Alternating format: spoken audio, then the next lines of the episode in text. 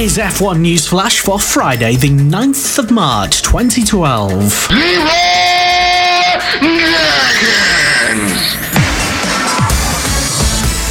Marussia have signed female driver Maria de Villota as a tester for the season. She's the daughter of former driver Emilio, and she's so far completed in Spanish F3 in her career, the Daytona 24 Hours, Euro Series 3000, and last year she did a test with the Lotus Renault team at Paul Ricard.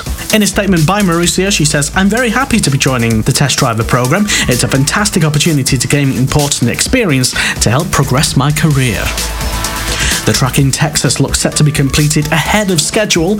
Peter Wahl, managing director of the Tilke Company, announced that work has been going on through the night and they are making fantastic progress. And when asked if a future New Jersey race might clash with a Texas one, he's quoted in The Statesman as saying, It's easier to have two tracks to promote rather than one. I see it as a benefit for both if you play it right. I believe there can be a synergy. Well, while somebody figures out what synergy means, I'll tell you that Pastor Maldonado was born on this day in 1985. He is 27 years old today. And David Coulthard won the 1997 Australian Grand Prix in Melbourne on this very day. He also won it in 2003.